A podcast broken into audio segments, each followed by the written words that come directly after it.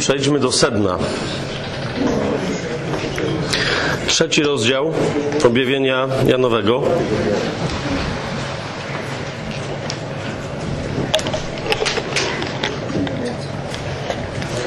Od siódmego wersetu. Mamy tam list do posłańca zboru w Filadelfii. Pan Jezus mówi do posłańca kościoła w Filadelfii napisz to mówi święty, prawdziwy. Ten, który ma klucz Dawida, ten, który otwiera i nikt nie zamknie, który zamyka i nikt nie otworzy. Znam Twoje uczynki. Oto postawiłem przed Tobą otwarte drzwi, których nikt nie może zamknąć, bo chociaż masz niewielką moc, jednak zachowałeś moje słowo i nie wyparłeś się mojego imienia. Oto dam ci ludzi z synagogi szatana, którzy mówią, że są Żydami, a nimi nie są, ale kłamią. Oto sprawię, że przyjdą i pokłonią się przed Twoimi nogami i poznają, że ja Ciebie umiłowałem. Ponieważ zachowałeś słowo mojej cierpliwości, ja też zachowam Cię od godziny próby, która przyjdzie na cały świat, aby doświadczyć mieszkańców ziemi. Oto przyjdę wkrótce. Trzymaj to, co masz, aby nikt nie wziął Twojej korony. Tego, kto zwycięży, uczynię filarem w świątyni mojego Boga i już nie wyjdzie na zewnątrz. Napiszę też na nim imię mojego Boga i nazwę miasta mojego Boga, Nowego Jeruzalem, które zstępuje z nieba od mojego Boga i moje nowe imię. Teraz, dlaczego powiedziałem, że e, uważam, iż e, Kościół filadelfijski i Kościół laodycejski są dwoma kościołami końca czasów. Ponieważ zauważcie,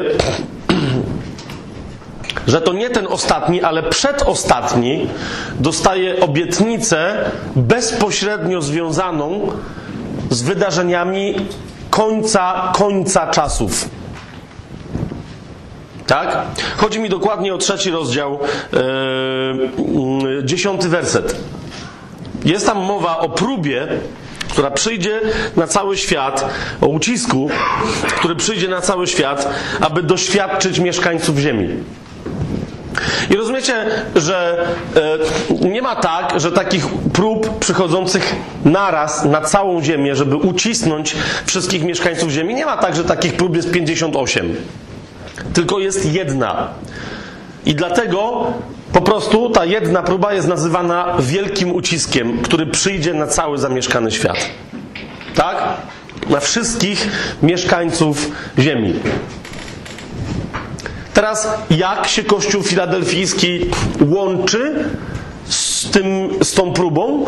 Otóż tylko Kościół filadelfijski otrzymuje obietnicę.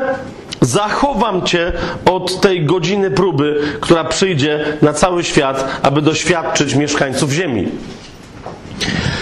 Teraz, kochani, nie chcę wchodzić w rozważanie pochwycenia przedtrybulacyjnego, posttrybulacyjnego albo mid-trybulacyjnego.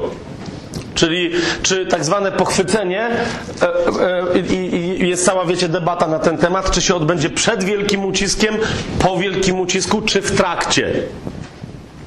Wszystkie te szkoły mają swoje ulubione cytaty, mają też swoje nielubiane cytaty, bo jedne im do czegoś pasują, inne im do czegoś nie pasują i tak dalej.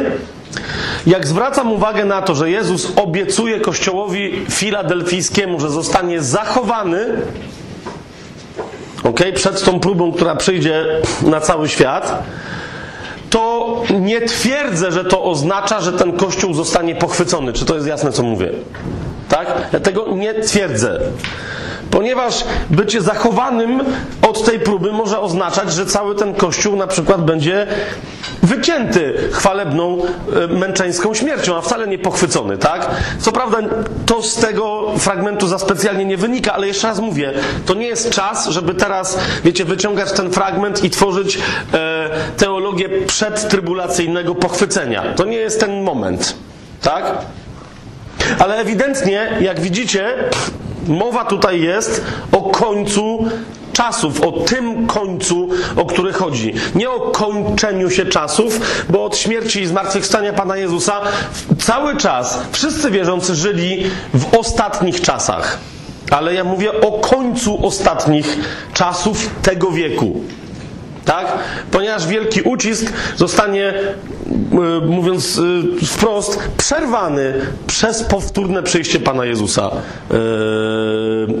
na ziemię. Tak? Więc to jest naprawdę koniec końca. Teraz, jak widzicie, z tego by wynikało, że jeżeli tak jest, że te kościoły, tych siedem zborów oznaczają poszczególne e, etapy istnienia kościoła, to być może przyjrzyjcie się temu dobrze. Jeszcze raz mówię, nie, nie chcę z tego tworzyć doktryny jakiejś wielkiej. Tu nie chodzi o to, żeby się potem spinać i z kimś bardzo szarpać, tak? Tylko dla pewnej myśli, którą mam na dzisiaj dla nas, na temat przebudzenia osobistego, prowadzącego do przebudzenia Kościoła, na, naprawdę, e, naprawdę pasują mi te dwa kościoły obok siebie. Tak? I naprawdę wcale bym się nie zdziwił przy jeszcze głębszym studium oraz rozwoju historii, gdyby się okazało, że jest tak, że to są współegzystujące kościoły obok siebie. Tak? Tylko, że jeden z nich zostanie wzięty, a drugi zostawiony. Jeżeli rozumiecie, do czego teraz się odwołuję. Jedna będzie wzięta, druga zostawiona. Jeden będzie wzięty, drugi zostawiony. Tak? Filadelfia może się okazać, że będzie wzięta w taki czy inny sposób, a Laodycea będzie zostawiona w jeden określony sposób. Niech się cieszy, jeżeli Jezus nie wypluje jej, nie wyżyga Laodycei ze swoich ust. To jest tylko tyle. Tak? Jeżeli ktoś pozostanie w Laodycei, w kościele ludzi zaspokojonych nie wiadomo czym, nie może liczyć na to, że oszczędzona mu będzie ostatnia próba. Po prostu. Teraz e, niektórzy powiadają, że mówią, ej, ale tu Kościół w Filadelfii też nie dostaje żadnego upomnienia. To raczej, wiesz, są same pochwały. Tu zwróćcie uwagę, że istnieje bardzo jasne upomnienie, bo ono tak tutaj jest sformułowane. Mianowicie, kiedy Jezus mówi, to nie jest jego pochwała, to, to jest karcący głos, który mówi: Masz niewielką moc. Tak? To nie jest pochwała, jak niektórzy próbują to wykoncypować, że o, moc nie jest taka ważna, bo Pan Jezus to chwali w liście do, do Filadelfii. Absolutnie nie. Znam Twoje uczynki. I teraz, żeby opisać tę znajomość, Jezus mówi: Postawiłem przed Tobą otwarte drzwi, których nikt nie może zamknąć. Ale teraz mówi wyraźnie: Ale nie ciesz się, że to jest nagroda za moc, jaką objawiasz, bo to nie jest za to nagroda, bo moc masz niewielką. Tak? Mówi: Zostawiłem przed Tobą otwarte drzwi, mimo że masz niewielką moc, ale dlatego, czyli mówi: To mi się nie podoba, że masz niewielką moc. Tak? Mówi, ale jednak, mimo że masz tę niewielką moc, zachowałeś moje słowo i nie zaparłeś się mojego imienia. I mówi, z tego powodu, mimo że masz niewielką moc, zostawiam przed tobą otwarte drzwi. Filadelfia jest kościołem, który ponieważ ma otwarte drzwi, to jest kolejna rzecz, którą chcę powiedzieć, ponieważ ma otwarte drzwi, to może też odzyskać moc. Okej? Okay? Moc, która jest oryginalnie pomyślana jako dar dla Kościoła, dla każdej i dla każdego wierzącego, dla wszystkich wierzących. Tak? To, że ta moc jest niewielka, to znaczy, że to też jest Kościół, który zasmuca Ducha Świętego. Tak? Ponieważ to Duch Święty jest odpowiedzialny, to jest moc z wysoka. On jest odpowiedzialny za moc moją i Twoją, jaką przejawiamy. Amen? Więc jeżeli tu jest moc niewielka, to skąd się bierze niewielka moc ducha? Stąd, że się zasmuca ducha świętego. Tak? Ale jeżeli, jeżeli z tych otwartych drzwi Kościół Filadelfijski skorzysta, to to, że skorzysta, automatycznie otworzy go na powrót na tę moc, ponieważ korzystanie z otwartych drzwi, jest bezpośrednio związane z korzystaniem, z korzystaniem z mocy. Zauważcie, Paweł cały czas o to prosi, i w zasadzie powiedziałbym, że w zasadzie to jest jedyna jego prośba kiedy pisze do zborów różnych. Mówi: Módlcie się za mnie, żeby mi zostały otwarte drzwi. Widzicie to? Módlcie się za mnie, żeby mi zostały otwarte drzwi. Bowiem jeżeli już Bóg otwiera drzwi, to On wie, że tam, gdzie są otwarte drzwi, jeżeli tylko je rozpozna jako otwarte i wejdzie przez te otwarte drzwi, automatycznie to jest miejsce, nad którym Ojciec ma wyciągniętą rękę, a więc objawi się moc. Kościół filadelfijski jest kościołem, który ze względu na wierność słowu to o czym cały czas, cały czas mówimy. I, I, będziemy w kółko gadać, gadać, gadać, gadać, aż wreszcie wierność zacznie, Słowu Bożemu, zacznie w nas owocować. W każdej praktyce naszego życia i w praktykach naszych zborów, kościołów, denominacji. Tak? To jest wierność Słowu i niewyparcie się Jego imienia wierność Słowu i nie wyparcie się Jego imienia.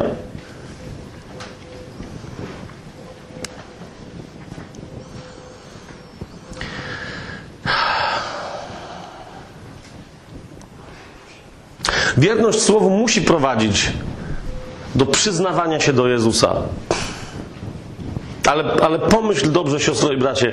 Nie, nie, nie, mam wrażenie, że nie powinienem nawet mówić na ten temat, ale pozwolić Duchowi Świętemu teraz działać w naszych sercach, żeby nam uświadomił, czym jest naprawdę niezapieranie się imienia i czym jest naprawdę przyznawanie się do imienia. Bo to nie jest tylko kwestia, że nie ma pod niebem żadnego innego imienia. Dzieje apostolskie, czwarty rozdział, w którym moglibyśmy być zbawieni jak tylko w imieniu Jezusa. To nie jest tylko ta kwestia. To nie jest tylko ta kwestia.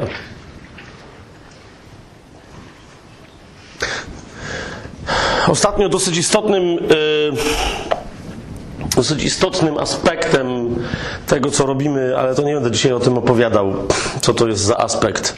Czy opowiem, ale zupełnie inaczej. Ale pewnym aspektem tego, co robimy e, w Krakowie, jest, e, czy co zaczęliśmy robić, jest, jest przebudzenie e, z RPA wśród Zulusów przez Erlu Sztegena opisane ale to mówię, nie, nie będę teraz tej historii opowiadał, tylko istotną dla mnie tam jest jedna, jedyna rzecz. To był pastor, który, który wyruszył w czasach apartheidu w RPA. Kojarzycie, tak? 1950 rok. To jeszcze tam żadnego Mandeli działającego za specjalnie nie było i tak dalej. Podział rasowy. Tu są biali, tu są czarni, tu są, tu są Afrykanersi, tutaj są Zulusi.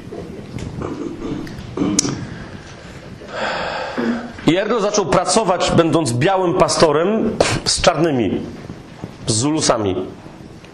I teraz jego marzeniem było, żeby objawić tymże Zulusom, którzy mieli dosyć proste podejście do chrześcijaństwa. Mianowicie, chrześcijaństwo to jest religia białych ludzi, to było ich podejście, która pozwala im pozyskiwać, a następnie utrzymywać władzę nad jełopami takimi jak my. To, to było po prostu, to było ich to. Raz oni mówią, nie wiemy jak się posługiwać tą religią. Może dlatego, że nie chcemy władzy nad innymi ludźmi, w związku z tym wolimy naszych czarnoksiężników, czarowników, czarownice, szamanów i tak dalej. Bo przynajmniej jak mamy kłopoty, ktoś kogoś lubi, ktoś kogoś nie lubi, ta chce, żeby tamten się w niej zakochał, ta ma dziecko i jest chore i tak dalej, i tak dalej, no to po prostu czarownicy nam jakoś pomagają. Życie się składa z konkretów krowa się nie cieli, a powinna i tak dalej. Rozumiecie, tak? Podstawowe, konkretne fakty życiowe. Chrześcijaństwo nam nie pomaga. Erdl Stegen tam wszedł e, i zaczął głosić, że chrześcijaństwo jest praktyczne, że Jezus jest Panem, że on ma wszelką władzę, bo tak powiedział, a jest prawdomówny i wierny, że ma wszelką władzę na niebie i na ziemi. I powiedział: Ja jestem z wami, z tą władzą na niebie i na ziemi, przez wszystkie dni, aż do skończenia tego wieku. Tak głosił. Aż do momentu, kiedy się nie pojawiła kobieta, która powiedziała: To super, że tak głosisz, bo e, może to jest najwyższy czas, żebym skorzystała z tej mocy, ponieważ żaden czarnoksiężnik, szaman, czarownica, nikt nie jest w stanie mi pomóc. A mam opętaną córkę. Córka była opętana jak ten Gerazeńczyk z Ewangelii. E, nago biegając, gryzła ludzi, prawie że mordowała. E, trzeba było ją wiązać, ale zrywała wszelkie więza, e, więzy. W związku z tym była drutowana. Rozumiecie? Czasem drutem kolczastym. I to było wreszcie coś, czego nie była w stanie, te demony w niej nie były w stanie przerwać.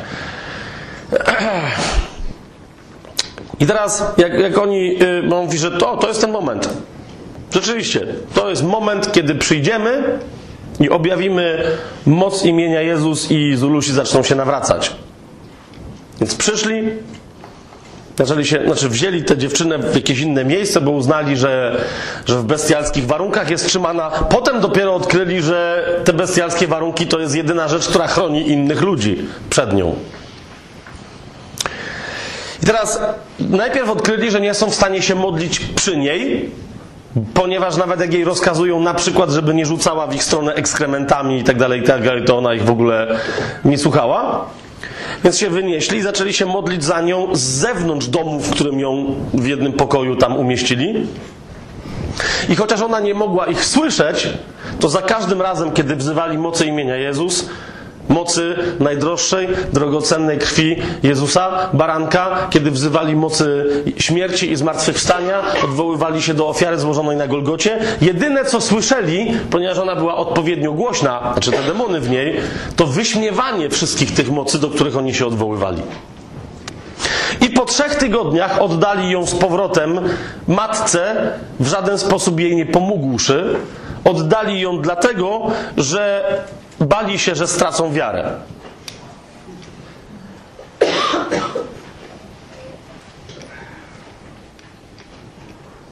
Hmm? Chociaż moc masz niewielką, jednak zachowałeś moje słowo i nie wyparłeś się mojego imienia. Ja nie twierdzę, że Erlo Stegen z jego współpracownikami wyparli się imienia Jezus w tym momencie. Czy rozumiecie o co mi chodzi? Ja tak nie twierdzę. Ale pytanie brzmi, cóż takiego zademonstrowali, żeby udowodnić to, co przed chwilą głosili? Wiecie o co mi chodzi? Teraz Erlosztegen poszedł w stronę, a skoro mówimy o wyparciu się imienia, poszedł w stronę, w ramach której po pierwsze zawstydzony, że głosił tym ludziom coś, a potem nie jest w stanie tego objawić, zawstydzony tym, że przecież nie chciał przyznać jako dobry chrześcijanin, że to jest kłamstwo, że jednak Jezus nie ma wszelkiej władzy na niebie i na ziemi. Nie, przecież nie przyznałby czegoś takiego. Co więc wybrał? O, i teraz zauważ, jak subtelne może być wyparcie się imienia i mocy Bożej. Wycofał się z tamtej placówki. Wycofał się z tamtej placówki. Jezus nie zadziałał, no ale powinien zadziałać, no ale nie zadziałał. No ee, wycofajmy się z tamtej placówki.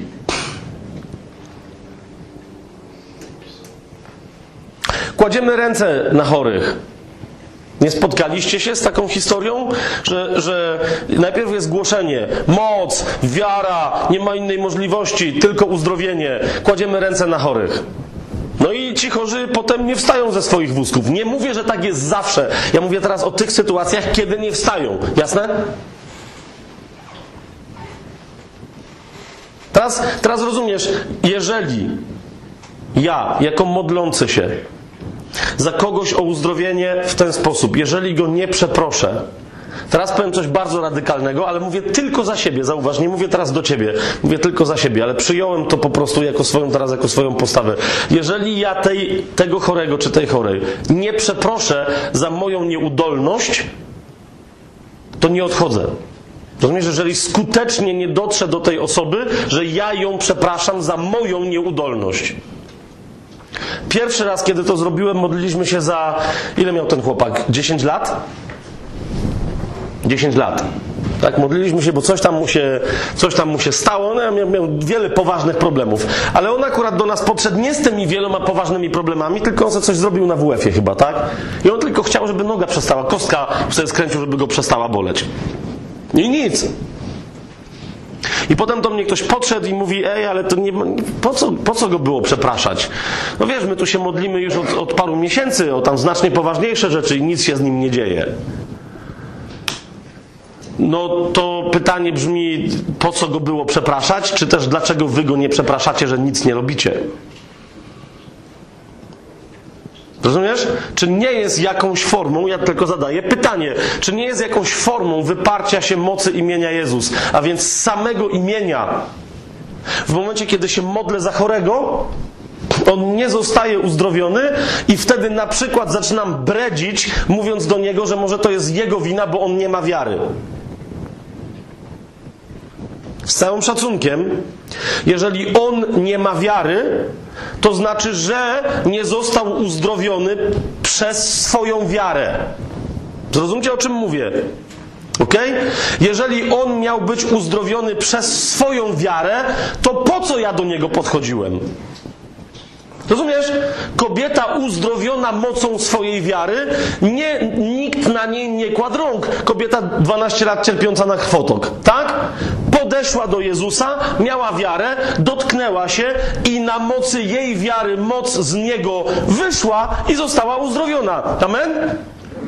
Krótko mówiąc, miała wiarę, ale teraz rozumiesz, Jezus się nie odwrócił i nie powiedział: O, ja cię uzdrowiłem. Nie, twoja wiara cię uzdrowiła. Ale w momencie, kiedy ja podchodzę do chorego i mówię, usłużę ci modlitwą o uzdrowienie, czy rozumiecie, co gadam? To wtedy nie mam prawa później jego oskarżać o, o, brak wiary, bo to ja mam mu usłużyć moją wiarą. Czy widzieliście kiedykolwiek, gdziekolwiek Jezusa, Pawła, Piotra i tak dalej, którzy się modlą za chorego, a potem mówią: No ja ci udzieliłem wszystko, co trzeba, ale ty nie masz wiary.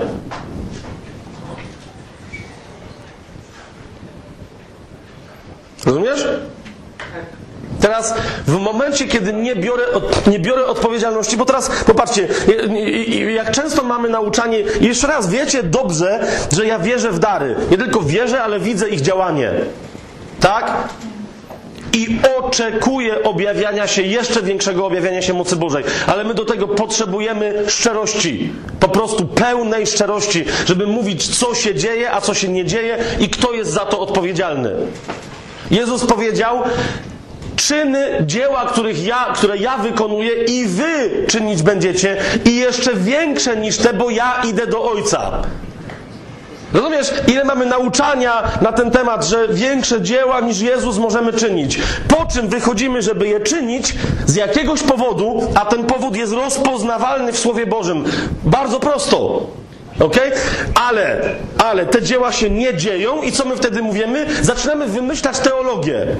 Że ten nie miał wiary, albo że suwerenny Bóg akurat teraz się nie odwrócił w tą stronę, nie wyciągnął ręki, czegoś nie zrobił. Jeszcze raz, jeszcze raz, posłuchaj, co Jezus powiedział. To, co ja robiłem, kto teraz będzie robił? Wy!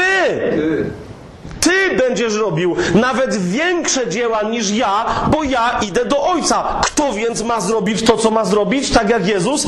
Ja mam to zrobić. Rozumiesz? Jeżeli więc ja mam to zrobić w imieniu Jezusa, w imieniu Jezusa, a tego nie robię, to znaczy, że kto tego nie robi? No ja! Gdzie nagle się zmieniła, rozumiesz, podstawowa aktywna persona? Gdzie się zmienił podmiot liryczny, że się tak wyrażę? Ok? Ja podchodziłem, ja miałem zrobić w imieniu Jezusa, bo on siedzi po prawicy Ojca. Właśnie po to. Po czym nie zrobiłem tego, co miałem zrobić, i mówię, to nie moja wina, to Jezus nie zrobił. Nie, może Jezus zrobił, ale ojciec się zagapił. Serio? Widzicie o co mi chodzi? Jak subtelne może być zaparcie się imienia?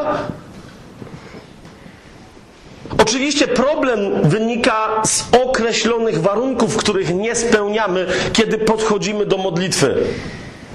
W czasie tylko ostatniej wieczerzy Jezus pięciokrotnie, bardzo konkretnie wspomina i powtarza, niczego tak często nie wspomina, jak, ta jed, jak te, tej jednej, i, i, do niczego tak często się nie odwołuje, jak do tej jednej prośby. E, nie prośby, tylko prawdy. Że mianowicie Proście o cokolwiek chcecie, a będzie wam dane. Proście o cokolwiek chcecie, a będzie wam dane. Proście o cokolwiek chcecie, a będzie wam dane. Proście o cokolwiek chcecie, a będzie wam dane. Do tej pory nie prosiliście, ale będziecie prosić w moje imię i będzie wam dane. Co, cokolwiek. Tylko, że za każdym razem Jezus dodaje w zasadzie jeden warunek tylko. I to nie jest ten warunek, że w moim imieniu. I to nie jest ten warunek, że zgodnie z Jego wolą. No właśnie, teraz nie będziemy tego roztrząsać. Jeszcze raz, idźcie do ostatniej wieczerzy, chociażby tylko tam i zobaczcie, co Jezus mówi. Ok? Bo to jest podobnie jak z cytowaniem, wielokrotnym cytowaniem. Poznacie prawdę, a prawda was wyzwoli. Słyszeliście to, tak? Dla niektórych najsławniejszy biblijny cytat. Poznacie prawdę, a prawda was wyzwoli. Poznacie prawdę, a prawda was wyzwoli. Czasem, dawno, dawno temu, jak jeszcze oglądałem filmy, filmy regularnie, to był najczęściej powtarzany się cytat czy motto na początku na przykład filmów detektywistycznych albo politycznych, które coś miały ujawnić, wiecie, jakiś sekret, że tam księża są pedofilami albo coś. Poznacie prawdę, a prawda was wyzwoli. Zwłaszcza jak to było związane z chrześcijaństwem. Super, zacytujemy im Biblię. Poznacie prawdę, a prawda was wyzwoli. Pastorzy defraudują pieniądze. Poznacie prawdę, a prawda was wyzwoli. I my to łykamy. Zamiast czytać Pismo Święte i być Jemu wiernymi, to uczymy się Pisma Świętego od niewierzących ludzi. Bo to zdanie brzmi jak? Ja jestem. A to teraz widzisz, to teraz ty się nie uczysz od niewierzących, tylko wymyślasz. jak brzmi to zdanie? Kto słucha mnie i mojego ojca. To... O, następny wymyśla. Następna wymyśla. Sprawdźcie to sobie. Ok? Ponieważ Jezus mówi o pierwszym warunku, który ma doprowadzić do poznania prawdy, która nas wyzwoli.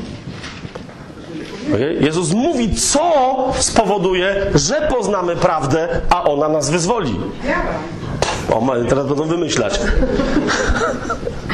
Jeżeli trwać będziecie w moim słowie, będziecie prawdziwymi uczniami. Otóż to, jeżeli będziecie trwać w moim słowie, staniecie się moimi uczniami i wówczas poznacie prawdę, a prawda was wyzwoli. Jeżeli ktoś nie trwa w słowie Jezusa tak, żeby się przemienić w ucznia Jezusa, ten nie poznaje prawdy i dlatego cały czas nie jest wyzwolony. Poznanie prawdy nie jest czynnością intelektualną. ok? Jest przemianą duchową. Trwanie w słowie tak, żeby być uczniem. A uczeń w Biblii to nie jest ten, który jest, jest, wiecie, wie coś, ale to jest ten, kto coś robi. Uczeń w Biblii to jest praktykant i tak myślę, że powinniśmy e, tłumaczyć e, każde to miejsce, które mówi o czynieniu uczniów. Idźcie na cały świat i róbcie z ludzi praktykantów tego, czego i ja was nauczyłem, żebyście praktykowali. Za dużo mamy w tym rozumieniu e, Biblii, za dużo mamy greczyzny i greckiego rozumienia nauczania i wiedzy. W Biblii nauczać kogoś to jest prowadzić go do zmiany postępowania, do tego, żeby zaczął coś robić w nowy sposób, albo w ogóle, żeby zaczął robić coś, czego do tej pory nie robił. To jest uczeń. Uczeń to jest ktoś, kto naśladuje mistrza. To jest po prostu praktykant. Rozumiecie? Mistrz to jest ktoś, kto nie coś wie, ale ktoś, kto coś robi. Tak? Erlo Stegen jak się przeniósł w inne miejsce, przez sześć lat budował sobie teologię uzasadniającą jego porażkę. I również nie pije, rozumiecie, pod niczyim adresem, ale rzecz by się chciało, skąd my to znamy. Tylko, że on uczciwie po prostu na wieki wieków pokutując przed całym ciałem Chrystusa mówi, że tak było. Uczciwie, bez ogródek w swoim świadectwie. Mówi wprost, przez sześć lat budowałem teologię, która miałaby uzasadnić, że Jezus ma wszelką władzę na niebie i na ziemi. A ta władza wyraża się przez nadzwyczajne charyzmaty i dary, ale te charyzmaty i dary już wygasły. I dlatego władza Jezusowa dla nas nie jest dostępna, chyba że z wyjątkiem jakichś bardzo wyjątkowych wyjątków. A ja taki wyjątkowy nie jestem i dlatego mnie i moim współpracownikom się nie udało. Ale po tych sześciu latach budowania tej teologii, Erlo Stegen przynajmniej uczciwie przyznał jedną rzecz. Że ta teologia, wiecie do czego mu była potrzebna? Skoro już mówimy o nieprzyznawaniu się do Jezusa. On powiedział, ta teologia była mi potrzebna do tego, żeby uspokoić moje wyrzuty sumienia, że już nie głoszę, że Jezus ma wszelką władzę na niebie i na ziemi. Dlaczego? Bo się bałem, że przyjdzie do tego samego wydarzenia i znowu pozostanę bezradny. Ok? Że przyjdzie do tego samego wydarzenia i znowu pozostanę bezradny. Znowu się okaże, że moja moc jest bardzo, ale to bardzo znikoma. Tu się zaczyna Kościół w Filadelfii. I teraz, kochani, dochodzimy do momentu kluczowego, dlatego do, do czego poprzednie dwie sesje nas przygotowywały. Co budzi człowieka? Co pozwala mu paść na kolana, tak jakby wstawał z kolan?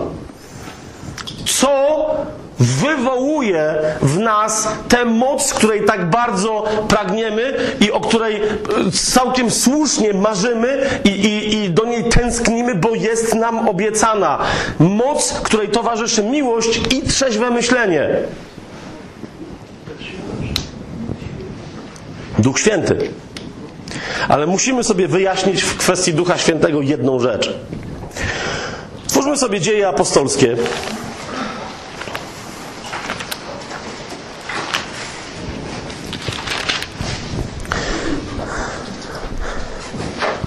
W zasadzie ja wiem, że to, co teraz się zacznie dziać, dla niektórych z Was, którzy bardzo poważnie przyjmują Słowo Boże, e, będzie straszne. I chciałbym powiedzieć, że bardzo Was z góry przepraszam za to, ale byłoby to idiotyczne, bo jak można kogoś przepraszać za wierność Słowu? Wiecie o co mi chodzi. Ale wiem, że to będzie bolało. E, Dwa lata temu dostałem proroctwo. E... Wielu ludzi mówi, jak ja bym chciał dostać proroctwo tak jak ty. Mhm. Dostałem proroctwo, że dopóki się to nie zmieni, e... ta część mojego powołania na, na tym etapie polega na tym, że mam być pługiem. I że ten pług ma jechać przez katolickie i niekatolickie, przez religijne w taki czy inny sposób serca, przyzwyczajone do rozmaitych tradycji i że ten pług ma bez ogródek orać te serca. Ktoś raz widział pług w, w, w, pracy? Ziem, dla ziemi to jest przyjemne, ale wyobraź sobie, że ktoś pługiem przejechałby ci przez serce, rozumiesz, co to oznacza? Że ono po prostu się... I teraz i teraz w ramach tego proroctwa dowiedziałem się też, to ono było publicznie wypowiedziane przy ogromnym tłumie ludzi, dowiedziałem się, że, że Bóg potrzebuje takiej pracy, bo chociaż ludzie, którym ten pług przejedzie po sercu, ponieważ to bywa, że bardzo, ale to bardzo boli, ponieważ bardzo, ale to bardzo konfrontuje, mogą mnie znienawidzić, to że mam jednak wykonać to dzieło, po, ponieważ w te miejsca prze, które zostaną po pługu, w te bruzdy otwarte, inni będą mogli przyjść i wrzucać Słowo Boże. Więc jeżeli dziś to będzie tylko przejechanie pługa, e, a nie wpadnie tam Słowo Boże, to co ci mogę powiedzieć, no nie? To wal w pług, ale pozwól siewcy, który później przyjdzie, żeby zasiał w to miejsce. Ja mam zrobić to, co mam zrobić. Jeszcze raz powtarzam, w całym tym kontekście kościołów zielonoświątkowych, charyzmatycznych, związanych z mocą, który po prostu to wiem, że to jest ten nurt na etapie e, leczenia i reformowania i przygotowywania Kościoła do końca czasów, Pan dał też objawienie na temat chrztu w Duchu Świętym. Ale chciałbym się temu zjawisku przyjrzeć, ok? Chciałbym się temu zjawisku, kochani, przyjrzeć po to, żeby chrzest w Duchu Świętym, jego właściwe zrozumienie odnowić, a dzięki temu, żeby wreszcie pojawiła się prawdziwa moc, prawdziwe dary, to, na co zawsze czekaliśmy. W Twoim i w moim życiu. Jeżeli, jeżeli się z tym zgodzisz, to jutro między innymi właśnie po to się rano spotykamy, żeby móc zacząć na modlitwie ten proces. Otóż, Dzieje Apostolskie, pierwszy rozdział. Ci uczniowie, którzy się dowiedzieli od Jezusa, Piotr i pozostali apostołowie, którzy się dowiedzieli od Jezusa, oto wam przekazuje królestwo, pytają, pierwszy rozdział, szósty werset, zapytali Jezusa, Panie, czy teraz, w tym czasie, przywrócisz królestwo Izraelowi? Wreszcie.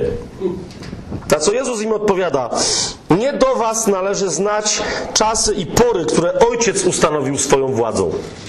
Nie teraz, zwłaszcza, że za chwilę idzie do nieba, chociaż dwaj mężowie dają świadectwo, mówią tak, jak go widzieliście wstępującego, tak też stąpi. Stopy Jezusa muszą dotknąć góry oliwnej, zgodnie z tym, o czym mówi Księga Zachariasza, i ona musi się rozpaść. Tak? I mogą sobie muzułmanie zamurowywać złotą bramę ile chcą i mogą sadzić ile chcą cmentarzy przed tą złotą bramą. Jezus tam przejdzie. I jeżeli będzie słuchać tego nagrania jakiś muzułmanin i sobie pomyśli, utnę ci łeb, to mówię ci bracie, albo siostra chyba by mi nie ucięła, to mówię ci bracie, przyjdź i utnij mi łeb, a Pan Jezus i tak wejdzie tą bramą. Po prostu wejdzie tą bramą. A więc to, ale, i tu jest ósmy werset, Jezus mówi, ale dopóki to się nie stanie, te czasy i pory się nie wypełnią, Jezus powiedział, ale wy przyjmiecie moc Ducha Świętego, który zstąpi na was i będziecie mi świadkami w Jerozolimie, w całej Judei, w Samarii i aż po krańce ziemi.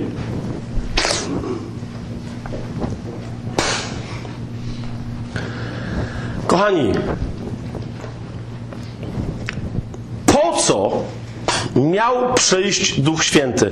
Żeby czym obdarować nas wszystkich? Dlatego, że później w drugim, e, w drugim rozdziale Dziejów Apostolskich w 39 wersecie mówiąc o Duchu Świętym, Piotr powiedział: Obietnica ta dotyczy Was, Waszych dzieci i wszystkich, którzy są daleko, każdego, kogo powoła Pan nasz Bóg. A więc Duch Święty jest dany nie tylko apostołom, ale wszystkim i każdemu, kto został powołany. Tak? Duch Święty miał przyjść z jakim darem? Z mocą. Zgadza się? I teraz zauważcie, jak łatwo przechodzimy kompletnie nieświadomie od mocy, uważajcie, do skutków mocy. I mówimy sobie, jeżeli przyjdzie Duch Święty i obdaruje mnie mocą, to co się stanie?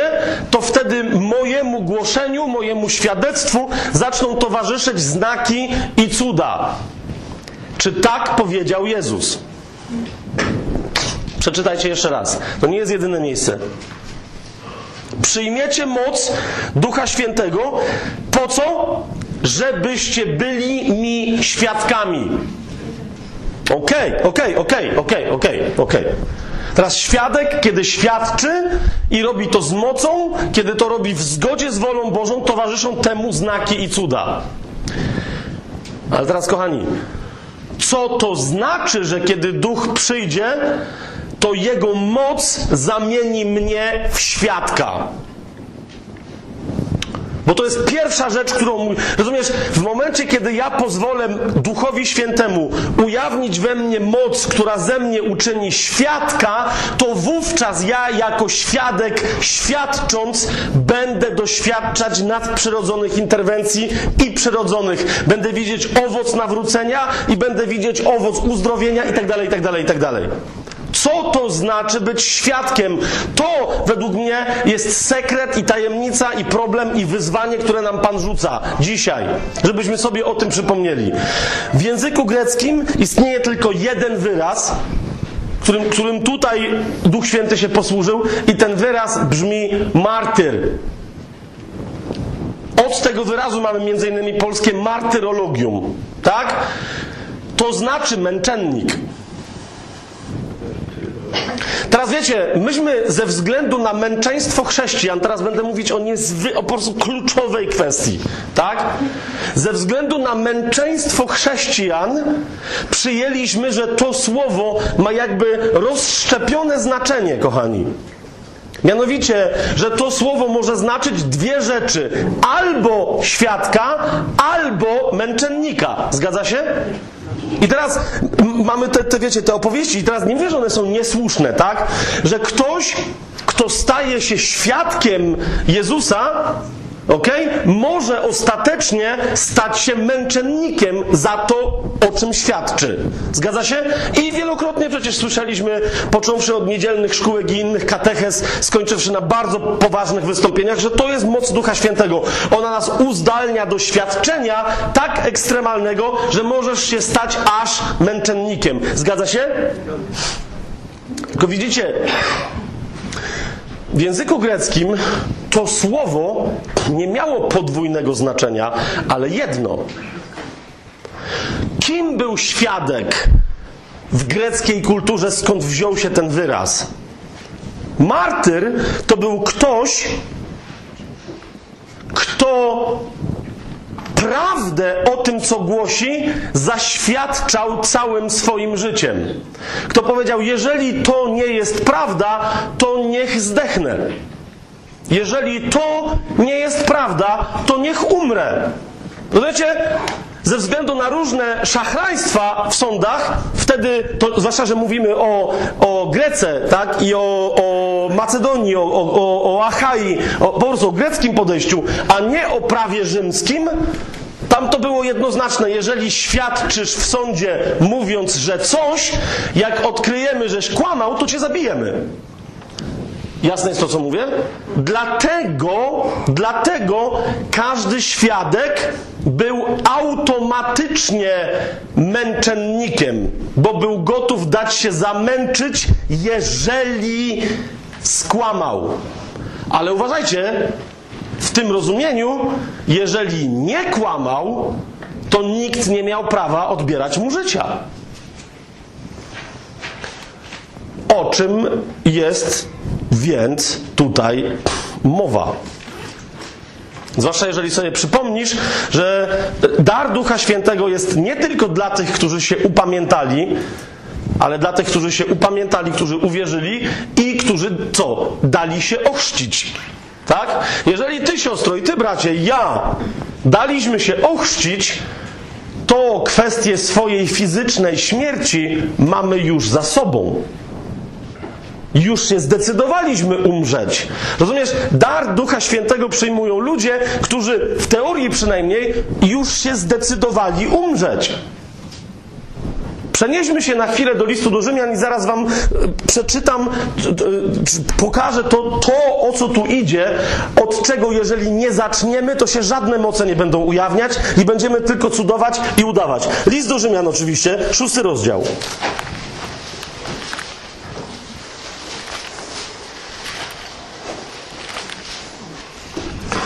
Kiedy się chrzcimy, co się dzieje? Decydujemy się na swoją śmierć, tak? List do Rzymian, trzeci rozdział, szósty rozdział, trzeci werset.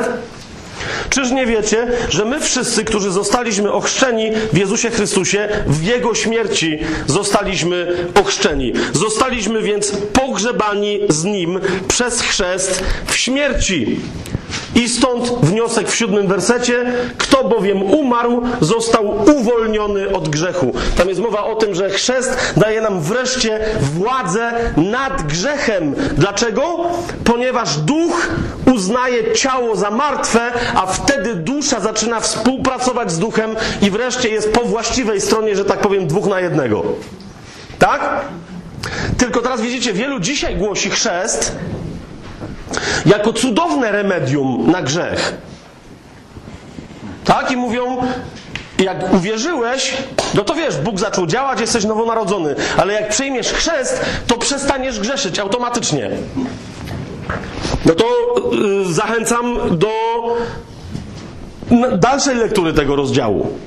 Paweł mówi, ten fakt, że duch, w duchu się zdecydowałeś na zanurzenie w śmierci, macie doprowadzić do czego? Do uznania siebie, ale tam działa Twoja wola. Zobacz, jedenasty werset. Tak i wy uważajcie siebie za martwych dla grzechu.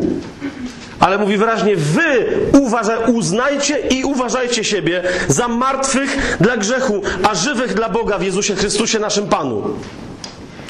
I na tej podstawie Paweł mówi, nie mocą Twoich wysiłków, ale mocą łaski, która ekstra przychodzi w chrzcie, mocą Ducha Świętego, kolejnego etapu jego działania w chrzcie, na tej bazie zacznij współpracować z Duchem Świętym, żeby co? Żeby rozpocząć aktywną wojnę z grzechem. Zobacz, dwunasty werset. Niechże więc grzech nie króluje w waszym śmiertelnym ciele, żebyście mieli mu być posłuszni w jego porządliwościach.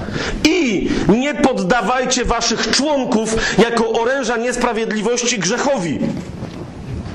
Jeżeli grzeszysz, rozumiesz? Zobacz, jaka to, co, co tu się dzieje. Kiedy grzeszysz, będąc już obmytym nie tylko obmytym, nie tylko przebaczonym, że tak powiem, ale i zanurzonym w, w chwalebnej śmierci Jezusa, w pełnym bezpieczeństwie Jego krwi. Jeżeli dalej grzeszysz, to całą moc, jaką posiadasz duchową, rozumiesz, sprzeniewierzasz i jest tak, jakbyś dalej walczyła czy walczył po diabelskiej stronie niesprawiedliwości. Nie oddawajcie waszych członków jako oręża niesprawiedliwości grzechowi, ale oddawajcie samych siebie Bogu jako ożywieni z martwych i wasze członki jako oręż sprawiedliwości Bogu. Bezczynność, lenistwo w tej kwestii jest również grzechem. Oddawanie swoich członków na oręże walki dla sprawiedliwości musi być aktywne.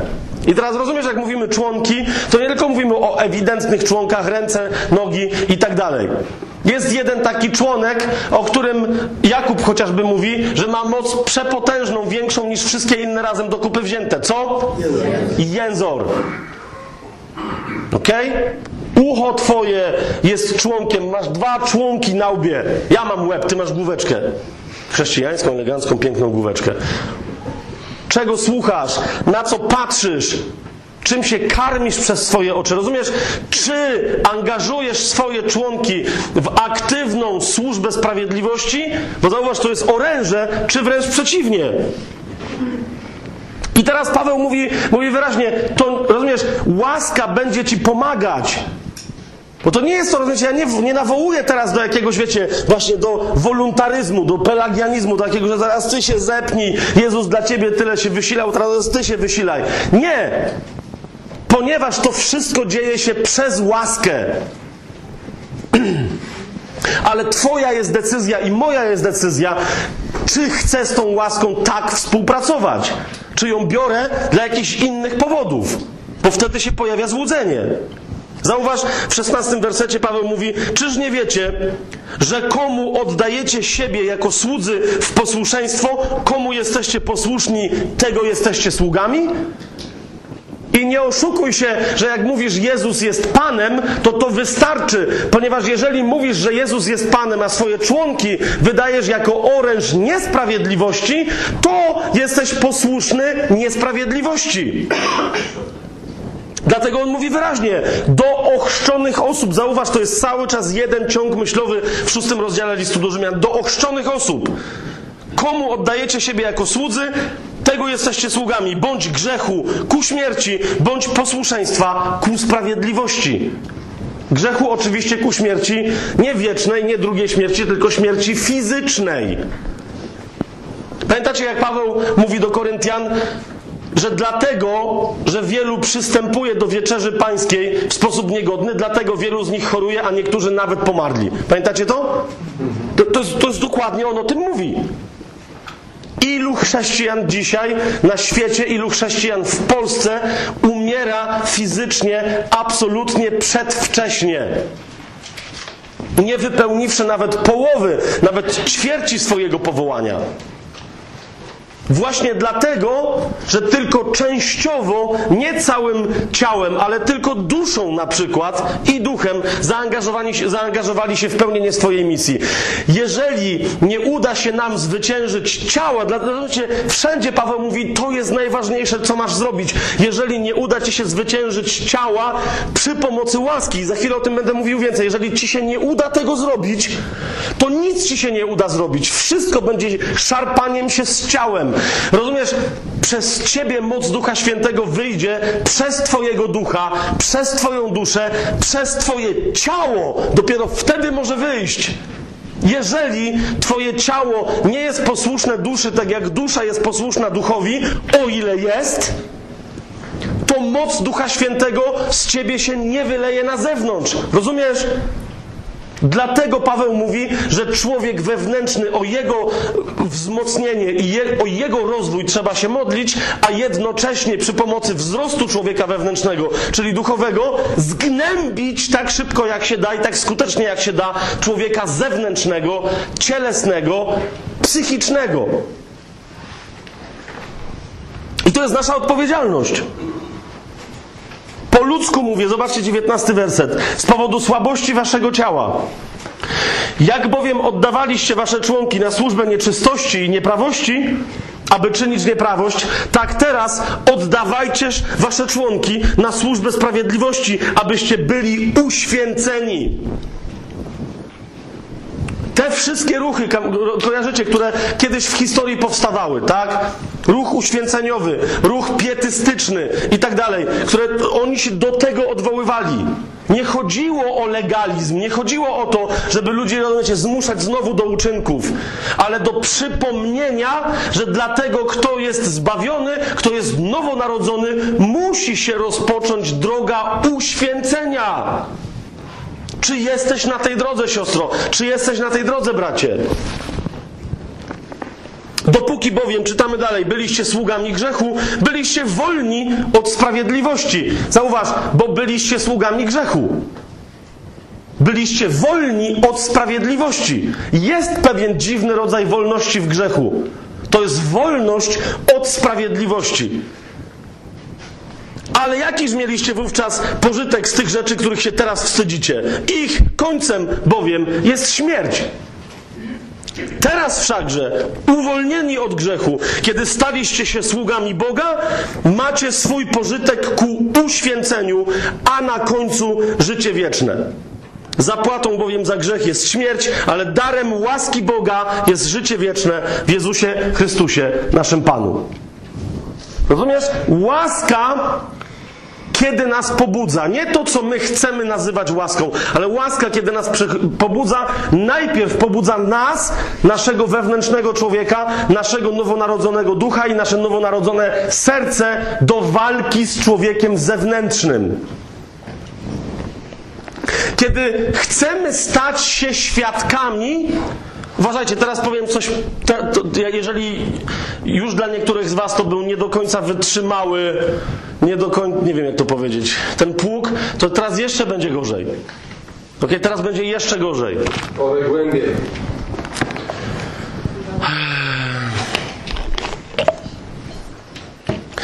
Świadek, ktoś, kto wiedzie zwycięskie chrześcijańskie życie, ktoś, kto woła przyjdź Duchu Święty, przyjdź z tą mocą, która jest mi obiecana.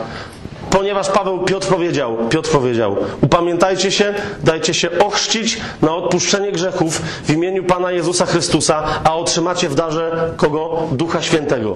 Tak? To kiedy Duch Święty przychodzi do tak upamiętanej i tak ochrzczonej osoby, co robi? Robi z niego świadka. W jaki sposób? Uważaj, robiąc z niego od razu męczennika. Rozumiesz? Duch Święty nie czeka, aż cię dorwą i zabiją. Duch Święty wypełnia dzieło chrztu w chrztu, w chrzcie w Duchu Świętym, przychodząc i zabijając moje ciało i twoje ciało. Nie wierzycie mi? Jest taki fragment, znaczy jest taki fragment, który widzę, że czasem młodzież e, sobie wrzuca na, którą kocham za to, tak? Wrzucają sobie na koszulki, niektórzy sobie nawet tatuują, tak? Tatuaż. Jest taki sławny tatuaż. Galacjan 2:20. Już nie ja żyję, ale żyje we mnie Chrystus. Halleluja! Aleluja! Kto by nie halleluja?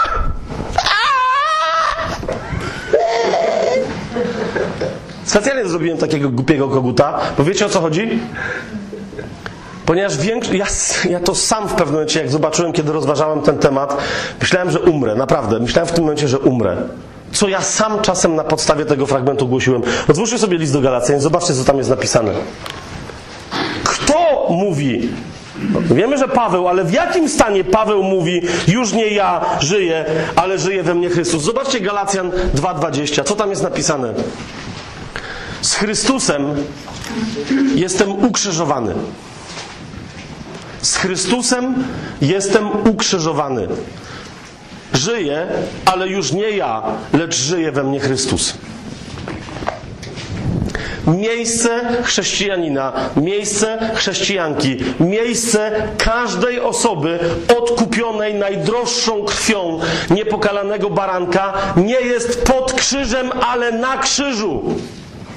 Rozumiesz? Nasze miejsce w czasie uwielbienia, nasze, kiedy nie jest pod krzyżem, ale na krzyżu. Nasze miejsce, kiedy świadczymy, nie jest pod krzyżem, ale na krzyżu. Nigdy nie będziemy skuteczni w głoszeniu, dopóki nie znajdziemy się na krzyżu. Nigdy nie zacznę ja doświadczać tego, rozumiesz, że naprawdę już nie ja żyję, ale żyje we mnie Chrystus w momencie, kiedy nie powiem przyjdź Duchu Święty i uczyń ze mnie martyra. Przyjdź Duchu Święty i niech Twoja moc uczyni ze mnie świadka. Świadek Chrystusa wisi na krzyżu. Świadek Chrystusa ma ukrzyżowane ciało. To jest, rozumiesz, sam list do Galacjan, gdyby ktoś miał wątpliwość, kiedyś to przeczytałem, rozumiecie, i od razu mistrz jakiś się odezwał, rozumiem, że przestraszony. Ale mówi, że hej, nie można budować takiej doktryny, mówi, to musi, każde słowo się musi oprzeć na dwóch albo trzech świadkach. Człowieku! W samym liście do Galacjan. Zobacz, tu jest to. Z Chrystusem jestem ukrzyżowany. Już nie ja żyję, ale żyje we mnie Chrystus. Drugi rozdział, dwudziesty werset. Okej, otwórz sobie teraz piąty rozdział, dwudziesty czwarty werset. Co jest tam powiedziane? Ci, którzy należą do Chrystusa, ukrzyżowali swoje ciało wraz z namiętnościami i porządliwościami Jego. Widzisz to? To znaczy, że jest ten sam list. Ja nie muszę przeskakiwać do innego listu. Potrzebujesz trzeciego świadka? Szósty rozdział, czternasty werset. Co do mnie, nie daj Boże, abym się miał chlubić z czegoś innego, jak tylko z krzyża naszego Pana Jezusa Chrystusa, przez którego świat jest ukrzyżowany dla mnie, a ja jestem ukrzyżowany dla świata. Rozumiesz? W jednym tylko liście. Trzy razy. Paweł mówi wyraźnie, że żebym doświadczył, że już nie ja żyję, ale żyje we mnie Chrystus, potrzebuję krzyża w moim życiu. Nie krzyża, rozumiecie, żeby spadło na mnie cierpienie i te wszystkie brednie. Potrzebuję radykalnego odwrócenia się od, jak mówi Paweł w 5 rozdziale 24 wersecie, od namiętności i porządliwości tego świata. I jest to niemożliwe, rozumiesz? I, I, teraz mówię to wam, kochani, mówię to wam w pełni świadomie. Yy, jako wiecie, były ksiądz katolicki, ale co istotniejsze w tym wypadku, jako były zakonnik katolicki. Tak? Ja byłem w nowicjacie, poszedłem do nowicjatu w 1993 roku w sierpniu. Eee, I tam przez zwłaszcza pierwsze dwa lata Jezuici po kasacie, jak mogli już wrócić do Polski, bo zostali odkasowani i odtworzeni, dostali po bardzo takim monastycznym zakonie e, Józefitów bodaj, czy, Paulinów, Pauli, Paulinów chyba. Paulinów. Dostali e, klasztor w Starej Wsi. Ten klasztor częściowo myślę, że wpłynął na mentalność jezuitów tam mieszkających. Mieliśmy, wiecie, przez e, jakby tak byli, byliśmy wzywani, nie w jakimś chorym sensie, ale po prostu, żeby znać swoją tradycję. Byliśmy wzywani do poznawania tradycji jezuitów, którzy tam wcześniej mieszkali i do rewerencji wobec ich postawy. Tak? Więc okazało się, że wcale nie tak dawno moje pokolenie, y, jako jezuity w tym sensie mówię, tak? Tych chłopaków, którzy przyszli wtedy do nowicjatu, tego już nie robiło, ale okazało się, że wcale nie tak dawno temu, wręcz obok nas, żyli starzy jezuici, bracia i księża jezuici, którzy jeszcze się w ramach pewnej praktyki pokutnej biczowali. To wiecie o co mi chodzi? W muzeum, e, chyba do tej pory, e, obecności jezuitów w Starej Wsi, bo jest tam takie muzeum. Okej, teraz jak to powiem, to może to ściągną, tak, ale może nie. E, są, e, poza każdy wie, że tak było, to nawet jak coś pościągają, to nic. Są, wiszą te tak zwane bilcze do flagellacji, tak, i wiszą też na przykład włosienice. Czyli wiecie, że się zakładało, żeby po prostu, żeby to cię tam kłuło, tak, bo to były, po prostu tam było ostre włosie, które doprowadzało, po prostu raniło całe ciało, tak. I oni tam robili różne rzeczy i tym się tam do, e, I często dokładnie się na to powoływali, tak? Jestem ukrzyżowany dla świata teraz. Właśnie w ten sposób walczę z moimi porządliwościami i namiętnościami. Nieprawda. Tego się tak nie zrobi. Rozumiesz? Ponieważ Słowo Boże nie wzywa do fakiryzmu. Rozumiecie o co mi chodzi? Ascetów nie odwołujących się do Pisma Świętego jest mnóstwo na świecie. Tak? Różnych, wiecie, fakirów leżących nago na, na gwoździach i inne tego typu historie. Głodujących miesiącami, raniących swoje, wiecie, przebijających się, nacinających i tak dalej. Zresztą Pismo Święte takich ascetów opisuje. Pamiętacie zawodników, którzy się z jednym z proroków starli, tak? I on mówi, wołajcie do swojego Boga, wołajcie, żeby zesłał ogień z nieba. Pamiętacie, jak wołanie się y, okazało nieskuteczne, co robili? Cieli się, żeby cierpieniem swojego ciała wezwać mocy Bożej, tak? Nie o to idzie w chrześcijaństwie. Nie o to idzie w chrześcijaństwie. Nawet jeżeli pojawia się jakaś praktyka pokutna czy ascetyczna, nazwijmy ją w ten sposób, ona musi wynikać z działającej we mnie, z działającej w tobie łaski Bożej. Teraz kiedy łaska Boża działa? W momencie, kiedy chcesz być zanurzona czy zanurzony w Duchu Świętym, wołasz przyjdź Duchu Święty, nie po to, żeby zacząć mówić językami, żeby zacząć uzdrawiać i tak dalej. Jeszcze raz, nie po to. Ale mówisz mu przyjdź Duchu Święty i powieś mnie na krzyżu. Rozumiesz? Nikt nie może sam siebie ukrzyżować. O to mi chodzi. Nikt nie może sam siebie ukrzyżować. Ktoś cię musi wziąć i powiesić na krzyżu. Jesteśmy zanurzeni w śmierci Chrystusa. Natomiast, kiedy Duch Święty przychodzi, wiesza nas na krzyżu i wreszcie mamy wolność i wreszcie, uważajcie, nienawidzimy grzechu pod mocą Ducha Świętego. Do tego stopnia nienawidzimy grzechu, że kiedy przychodzi pokusa w sercu ochrzczonego w Duchu Świętym człowieka, w sercu ochrzczonego w Duchu Świętym człowieka pojawia się myśl: Panie, nie daj, nie daj, żebym choćby dalej miał myśleć, ja nie wiem, że to zrobić, ale choćby dalej, żebym miał myśleć o tym. Teraz widzisz, ja sam z siebie, póki jestem w tym ciele, nie mam takiej mocy. Muszę się odwoływać do tej mocy, którą daje mi do tego właśnie Duch Święty. Patrz, jak się staje martyrem. Mówię mu, Panie, prędzej mnie zabij, niż żebym miał to zrobić. Otwórzcie sobie. Teraz ja, ja wiem, że to, co. Rozumiecie, co powiedziałem, że to będzie hardcore? Otwórzcie sobie księgę kaznodziei. Zobaczcie. Kaznodzieja pański.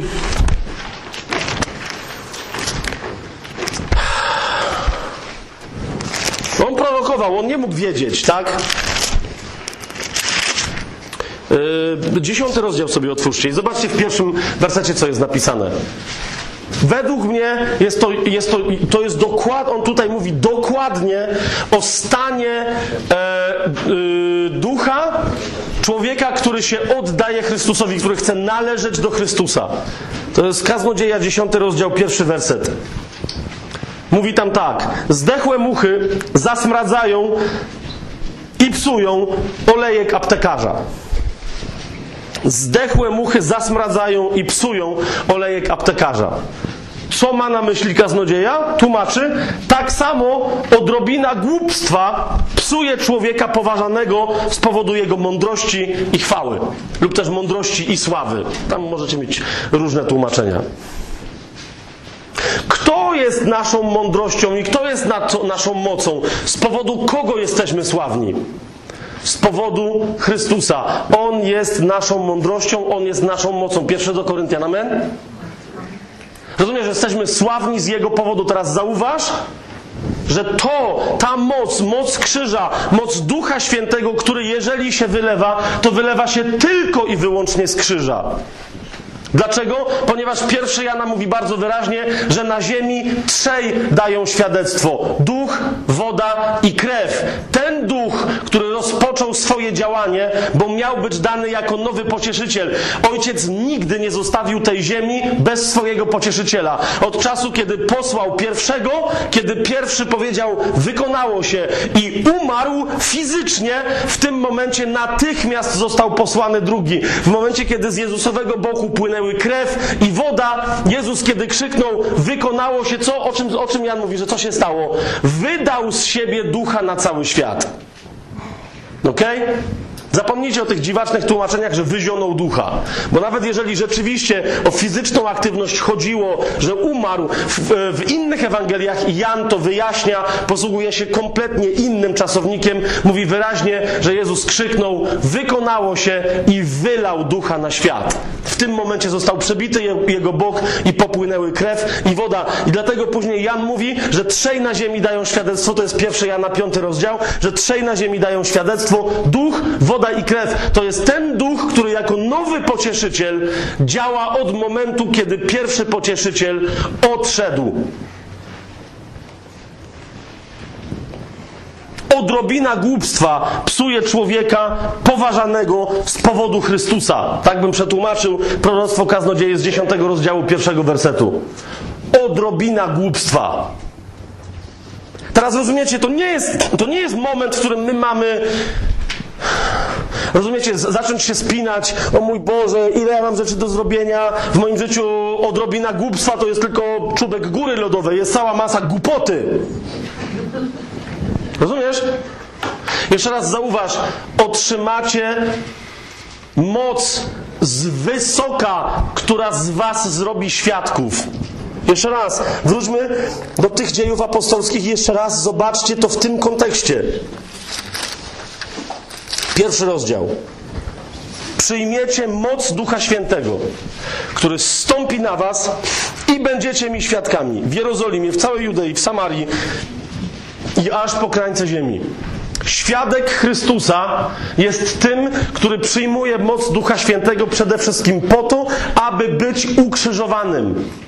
Zauważcie, Paweł po, po ekstremalnych doświadczeniach, które między innymi dzieje apostolskie opisują, po rozmaitych przeżyciach, byciu pobitym, e, prawie że zabitym i to, i to nie raz, byciu kamienowanym, prześladowanym, wyśmianym w Atenach, gdzie powiedział prawdopodobnie najlepsze w całym swoim życiu kazanie. Paweł. Po tych wszystkich doświadczeniach fizycznie zgnębiony, on o tym bardzo e, wyraźnie pisze, złamany e, w duszy, w swoich emocjach, przestraszony, czy to, co robi, ma jakikolwiek sens. Otwórzcie sobie pierwszy list Pawła, e, apostoła do Koryntian. Patrzcie, tak Paweł opisuje, jak się dowlókł do Koryntu. I jeszcze rozumiecie, wiedział, że Pan go tam posyła i wiedział, co to jest Korynt. Ko, no, wie, wiecie, co to jest Korynt, tak? Jeden wielki dom publiczny. Ok? Jeden wielki dom publiczny. Prostytutka na prostytutce. Prostytucja sakralna, korupcja i tak dalej, i tak dalej, i tak dalej. I Paweł sobie myśli, o Boże, jeżeli w Atenach mnie wyśmiali, gdzie była kulturka, miasto filozofów, wiecie o co chodzi, to co się stanie w Koryncie? Więc zobaczcie pierwszy, roz, pierwszy list, drugi rozdział od pierwszego wersetu. I ja, bracia, Kiedy do was przyszedłem, nie przybyłem z, wnio- z wzniosłością mowy lub mądrości, aby głosić wam świadectwo Boga. Postanowiłem bowiem nie znać wśród was niczego innego. Zauważcie, on nawet nie mówi nikogo, ale mówi niczego, żeby to było jasne, że tylko jednego postanowił znać. Niczego innego. Jak tylko Jezusa Chrystusa i to ukrzyżowanego. Mówi, że po prostu wiedział. Dlaczego tak postanowił? Zobaczcie trzeci werset. Byłem u was w słabości, w bojaźni i z wielkim drżeniem. Po pierwsze, Paweł jest osłabiony fizycznie. Po drugie, jest przerażony emocjonalnie. Yy, osłabiony emocjonalnie doświadczeniami, które miał w przeszłości i boi się tego, co się wydarzy w przyszłości. Zauważcie, jak, jak, jak wielu chrześcijan Paweł, idący i przybywający do Koryntu, stan dzisiejszy wielu chrześcijan oddaje. Mówi, to jest jedyne rozwiązanie. Oddać się prawdziwej mocy znaczy pozwolić się Chrystusowi na powrót ukrzyżować. Czwarty werset. A moja mowa i moje głoszenie nie opierały się na powabnych słowach ludzkiej mądrości, zauważcie, ale na ukazywaniu ducha i mocy. Tylko człowiek, który wisi na krzyżu, ponieważ pozwolił, żeby duch objawił moc w jego życiu, jest w stanie zacząć objawiać ducha i moc poprzez siebie. Dlatego, że dociera do niego, że jest tylko przekaźnikiem mocy Bożej. Moim zadaniem jest zrobić wszystko, aby człowiek wewnętrzny skruszył wreszcie z pomocą łaski Bożej człowieka zewnętrznego. A kiedy to się stanie, mogę wisząc na krzyżu z moim ukochanym Jezusem widzieć, jak z, moich, z mojego serca i z mojego boku płynie Duch Święty, Jezusowa woda i krew i one robią rzeczy. Rozumiesz? Robią rzeczy. Mogę z ciała głosić i z ciała się ludzie będą nawracać. Mogę z gorącego, ale nie serca, tylko uczucia mojej duszy głosić i ludzie duszewnie będą się nawracać. Tylko ci przyniosą owoce, którzy się nawrócą z ducha, ponieważ duch ich nawróci, a nie ja. Moja mowa, jeszcze raz to przeczytam, i moje głoszenie nie opierały się na powabnych słowach ludzkiej mądrości, ale na ukazywaniu ducha i mocy, aby wasza wiara nie opierała się na mądrości ludzkiej, ale na mocy Boga. Rozumiecie? Rozumiecie, dlaczego mamy tak wielu ludzi dzisiaj, chociaż nie mamy ich wielu, tak? Ogół, ale z tych, których mamy, dlaczego jest tak wielu ludzi po zborach, którzy w tych zborach są, ale wcale nie wydają owoców nawrócenia? Bo nie wiedzą, co mają zrobić. Bo wszyscy mówią, jeżeli już jesteś pod krzyżem i krew na ciebie kapie i woda, to już jest wszystko, już lepiej być nie może. To tu na ziemi nie jest docelowe miejsce Twoje czy moje. Na krzyżu jest miejsce Twojego i mojego ciała. Jeżeli moje ciało wreszcie wyląduje na krzyżu i tam zostanie, wówczas będę mieć wreszcie swobodę, żeby odkryć, gdzie się znajduje mój duch. A gdzie się znajduje mój duch? Mój duch zasiada na wyżynach niebieskich po prawicy Ojca.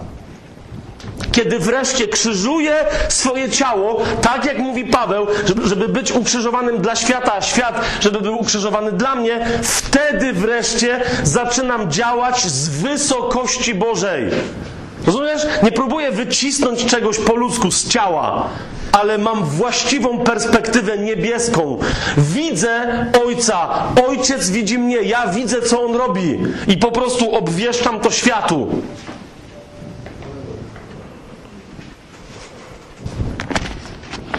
To jest warunek osobistego przebudzenia, który pozwoli temu, kto się przebudzi osobiście, stać się częścią przebudzenia w, w ciele Chrystusa. Kiedy, kiedy zdecydujesz się na to, żeby się zacząć modlić o Ducha Świętego i o Jego moc we właściwej kolejności. Kiedy przyjdzie Duch Święty, i będzie mieć od ciebie zgodę, żeby wykonać to, co ma wykonać, żeby ciało uwięzić i zostawić na krzyżu, wówczas wreszcie zaczniemy się poruszać, jak mamy się poruszać w duchu. Ten sam list do Galacjan mówi bardzo wyraźnie: Masz życie od ducha, do ducha się też stosuj. Mając życie od ducha, w duchu też chodźmy. Rozumiesz?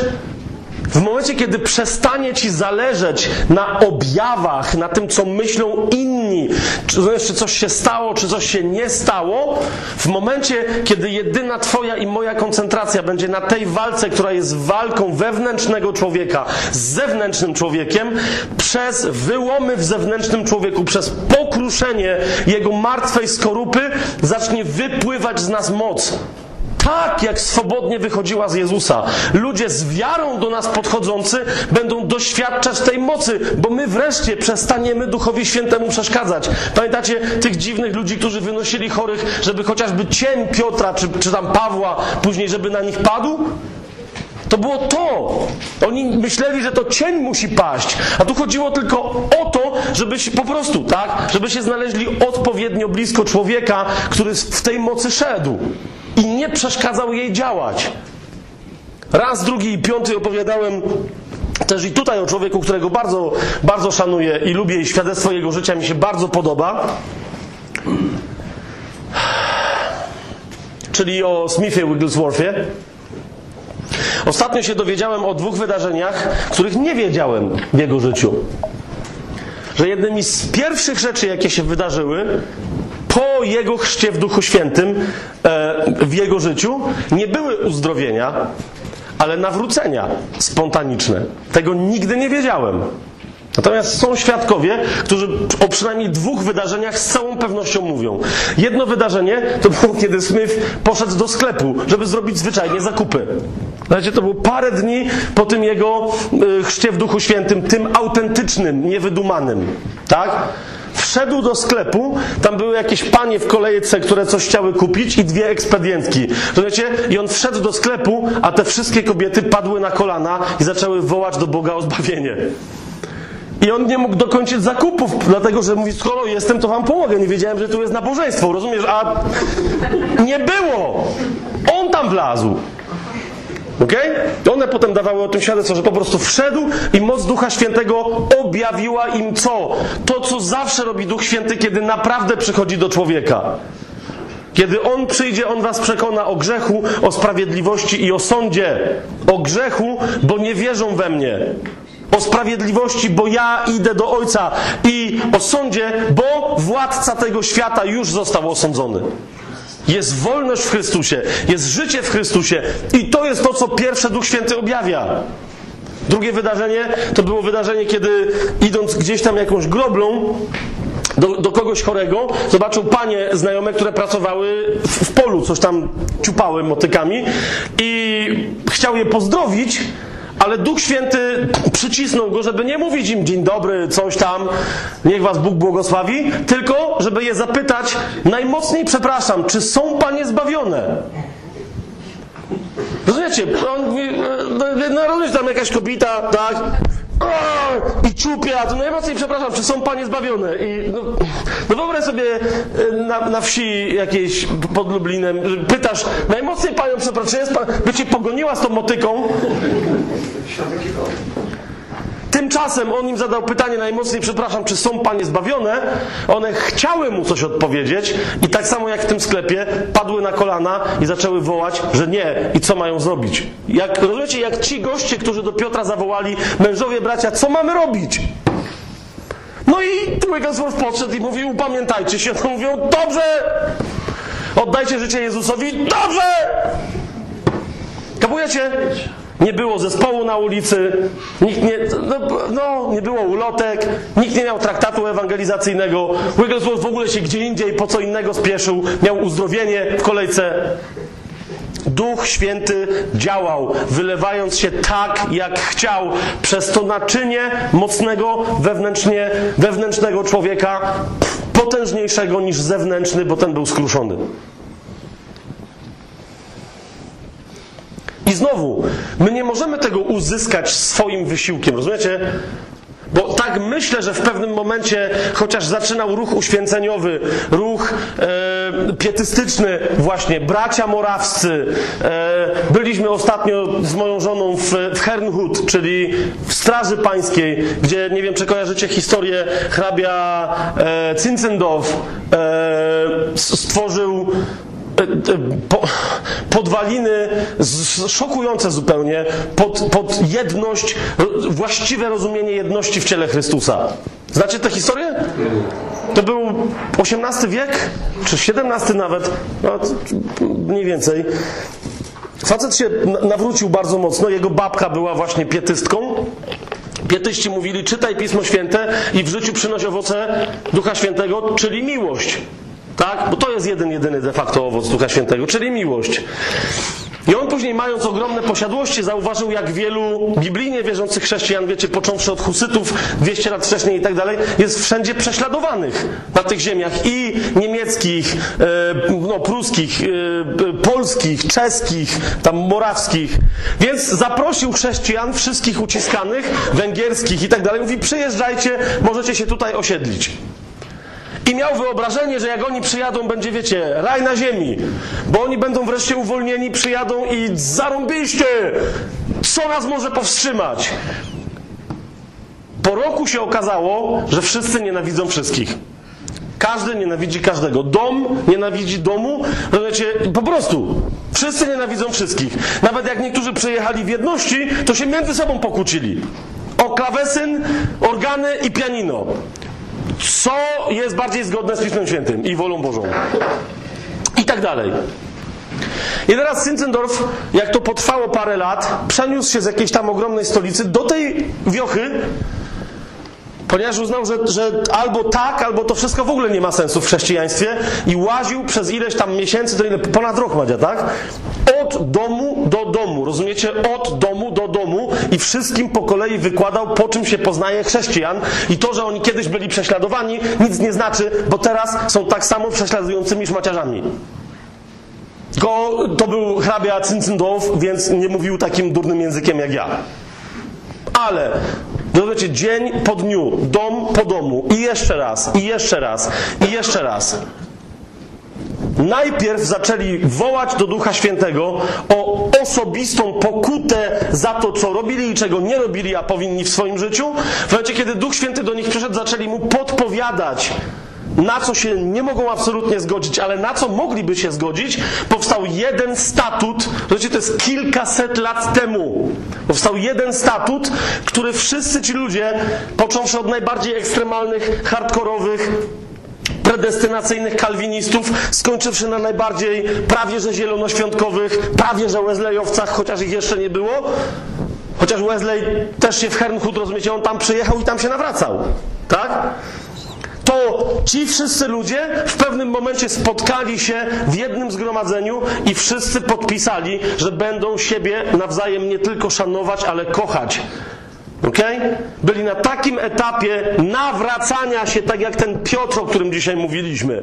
Nie przyjmowania zbawienia, ale wreszcie rezygnacji z oddryfowania od tego, czego wola Boża dla nich chciała. Po nawrócili się zwyczajnie, o, przestali odpływać i wrócili do serca Ewangelii i powiedzieli tak, prędzej zdechniemy, niż przestaniemy się kochać. Rozumiecie, jak ostatni gość podpisał ten dokument, Zinzendorf powiedział to teraz z całą pewnością, mówi, bo to jest właściwe, to jest właściwy warunek tego, żeby przyjmować wieczerzę pańską godnie.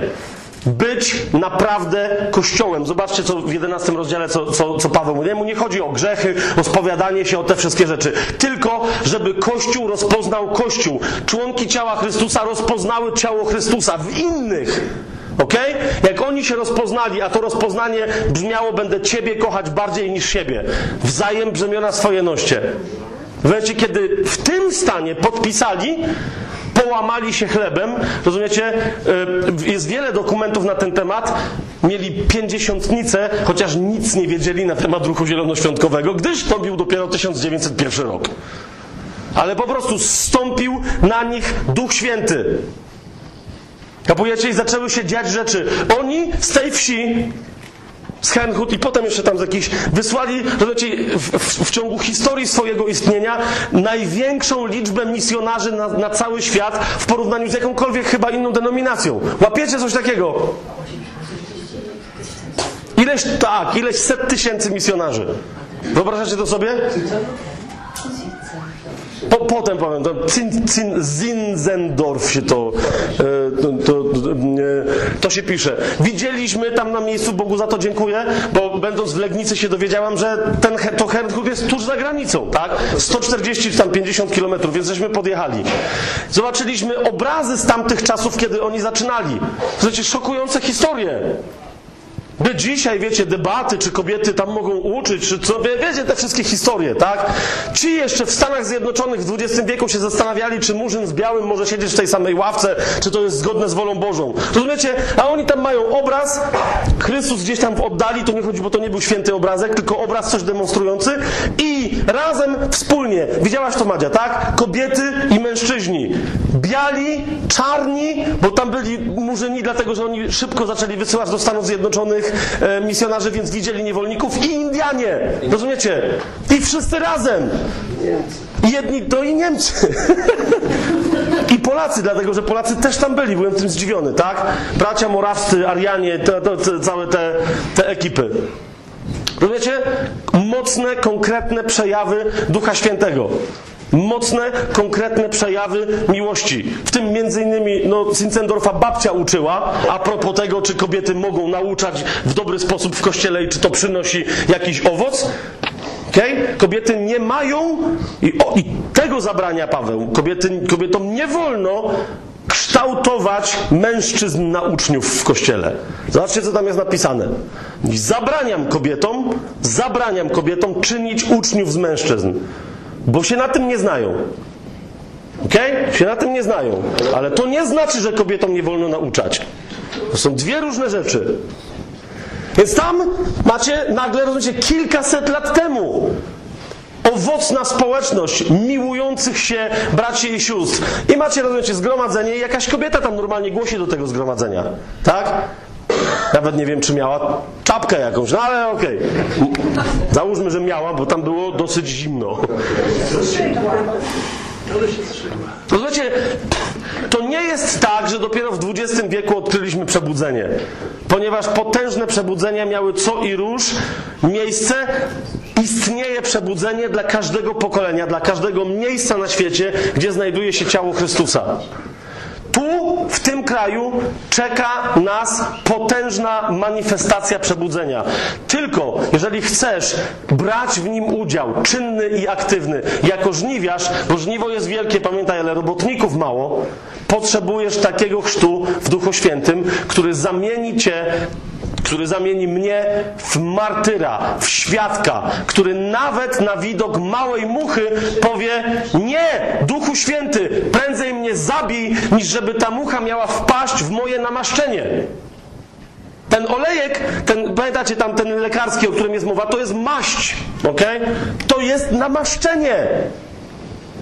Odrobina głupoty, jak mała muszka, wpada w uzdrawiającą moc Ducha Świętego i zasmradza tę moc. Duch Święty nie może być zasmrodzony, dlatego się wycofuje.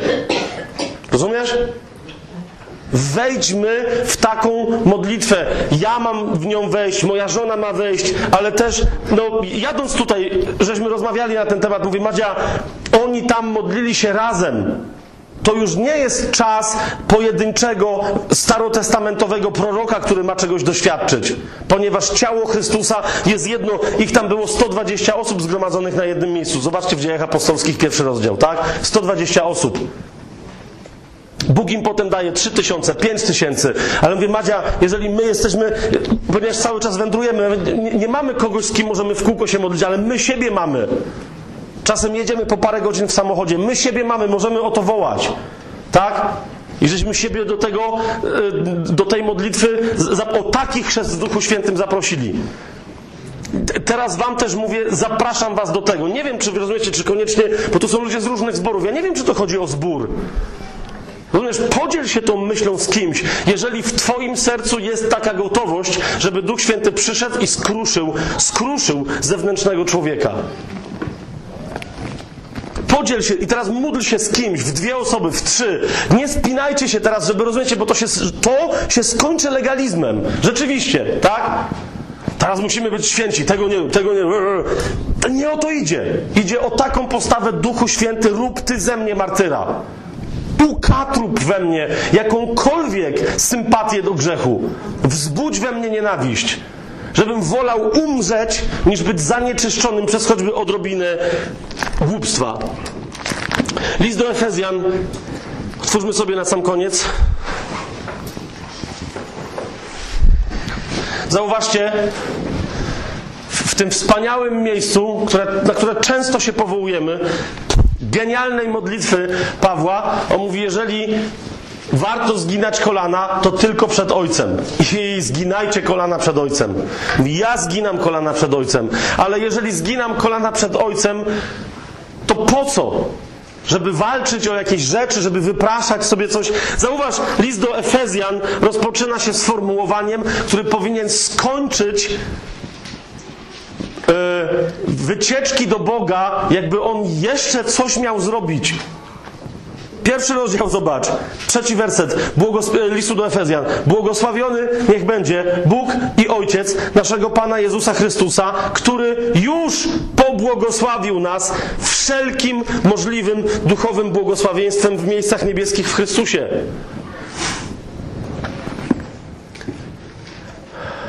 Rozumiesz, jak zginasz, jak zginasz kolana przed Ojcem. O, jeszcze jedną rzecz muszę Wam powiedzieć. Tak, to jest ważne, żeby to się stało jasne. Bo my nawet wołając o Ducha Świętego, Pan Jezus powiedział, wystarczy, że we mnie wierzysz zgodnie z Pismem. Pamiętacie w Dniu Wielkiego Święta, jak wołał, kto jest spragniony? To jest warunek, czy chcesz tego? Kto jest spragniony? I wierzy we mnie, jak mówi Pismo, niech przyjdzie do mnie i pije. Rzeki żywej wody będą płynąć z jego wnętrza. Rozumiesz? My nie musimy. Zauważ, ilu, ilu chrześcijan dzisiaj, my tu, jak jesteśmy na tej sali, ja nie, nie mówię za ciebie, mówię za siebie. Stajemy, klękamy przed Ojcem, jakby On potrzebował być do czegoś przekonany. Rozumiesz? A co bardziej wyrafinowani chrześcijanie klękają przed Ojcem, jak to pastor Chuck Smith genialnie wyraził, mówi, klękają przed Ojcem, jakby chcieli zmienić Ojca serce. Wiesz o co mi chodzi? Klękają i mówią, tato, czy nie widzisz, że mój syn jest chory? Oj, żeby to jeszcze była taka potrzeba, to ja rozumiem tego rodzica, tak? Ale mówią, ojcze, czy nie widzisz, że potrzebuje nowe błotniki? Teraz rozumiesz, to jest. Po co tak mówisz? Na, naprawdę myślisz, że on nie wie, że tego potrzebujesz? Mówisz, nie, nie, on wie, on jest wszechmogący. To po co tak mówisz? Wie, ale ci nie da, dopóki się nie ukorzysz i nie zaczniesz żebrać? Jaki masz obraz ojca wobec tego? Skoro zostaliśmy pobłogosławieni wszelkim duchowym błogosławieństwem na wyżynach niebieskich w Chrystusie. Gdyż problem polega na czymś innym. Dopóki pozwalam ja w swoim życiu rządzić i władać zewnętrznemu, cielesnemu człowiekowi, dopóty to nie tylko nie może uwolnić Ducha Świętego, żeby przeze mnie działał wychodząc na zewnątrz, ale to też nie może uwolnić mojego wewnętrznego człowieka, żeby nabrał świadomości tego, gdzie naprawdę jest, a zasiada na wyżynach niebieskich w Chrystusie. I już tego tematu nie będę rozważał, ale on tu w tym pierwszym rozdziale listu do Efezjan jest opisany, w pierwszym i w drugim. I dlatego, rozumiesz, kiedy klękamy przed Ojcem, Paweł mówi, jedyna sensowna rzecz, jaką cały czas powinniśmy robić, to jest upewnić się, że jesteśmy nie tylko chrzczeni Duchem Świętym, ale i wypełniani Duchem Świętym. Tak, by tylko zewnętrzny, by tylko wewnętrzny człowiek żył, a zewnętrzny nie miał żadnej mocy. Zobacz, trzeci rozdział. 14 werset i następne. Paweł mówi: Dlatego zginam moje kolana przed Ojcem naszego Pana Jezusa Chrystusa, od którego cała rodzina na ziemi, na niebie i na ziemi bierze swoją nazwę. Po co Paweł zgina te kolana przed Ojcem? Aby według bogactwa swojej chwały sprawił, żeby wasz wewnętrzny człowiek był utwierdzony mocą przez Jego ducha. Widzicie to? To jest to, co powiedział Pan Jezus. Na tego Ducha Świętego z taką mocą czekajcie, ponieważ utwierdzenie wewnętrznego człowieka to jest zrobienie z ciebie świadka, męczennika wiszącego na krzyżu. Chwalebnie wiszącego na krzyżu. żeby wasz wewnętrzny człowiek był utwierdzony mocą przez Jego Ducha, aby Chrystus przez wiarę mieszkał w waszych sercach. Wtedy możesz powiedzieć, jeżeli ja jestem ukrzyżowany, możesz powiedzieć, już nie ja żyję, ale żyje we mnie Chrystus, aby Chrystus przez wiarę mieszkał w waszych sercach, abyście zakorzenieni i ugruntowani, zobacz, w miłości bo to cię korzeń, zakorzenia i ugruntowuje w miłości, żebyście mogli pojąć wraz ze wszystkimi świętymi jedność w ciele Chrystusa. Abyście mogli pojąć ze wszystkimi świętymi, jaka jest szerokość, długość, głębokość i wysokość i poznać miłość Chrystusa, która przewyższa wszelkie poznanie. Abyście tym samym zostali napełnieni całą pełnią Boga. Rozumiesz? Wiem, że mowa o tym, że miejsce chrześcijanina jest na krzyżu, jest straszne. Ale nie masz żadnej innej drogi do tego, żeby już w tym życiu, w tym starym, podległym grzechowi i śmierci ciele, żeby zacząć żyć pełnią Boga w kompletnym doświadczeniu miłości Chrystusa. Nie masz żadnej innej drogi. Ziarno bowiem, póki wpadłszy w ziemię, nie obumrze, pozostanie tylko samo jedno. Moje i Twoje obumieranie jest nie pod krzyżem, ale na krzyżu. Pod krzyżem On nas rodzi na nowo. Po co? Żeby wreszcie nas wywyższyć, tak jak On został wywyższony na krzyżu. W momencie, kiedy na to się zgodzisz, a więc zgodzisz się, aby Duch Święty zaczął walczyć w, w Twoim ciele z Twoim grzechem. Tak, Twoim grzechem chrześcijańskim. W kiedy na to się zgodzisz, im więcej on utłucze tego grzechu, tym więcej wokół ciebie zaczniesz obserwować znaków i cudów, i wezwań, i namaszczenia, i błogosławieństwa, które będzie towarzyszyć każdemu Twojemu krokowi i każdemu Twojemu słowu. Dlatego, jak Paweł zgina, to Tobie mówię, na, naprawdę, rozumiesz, ktoś mówi, że jest tu potężna modlitwa, także tu o poznanie w pierwszym rozdziale. Cała, jeżeli zostaniesz tylko i wyłącznie przy tej modlitwie.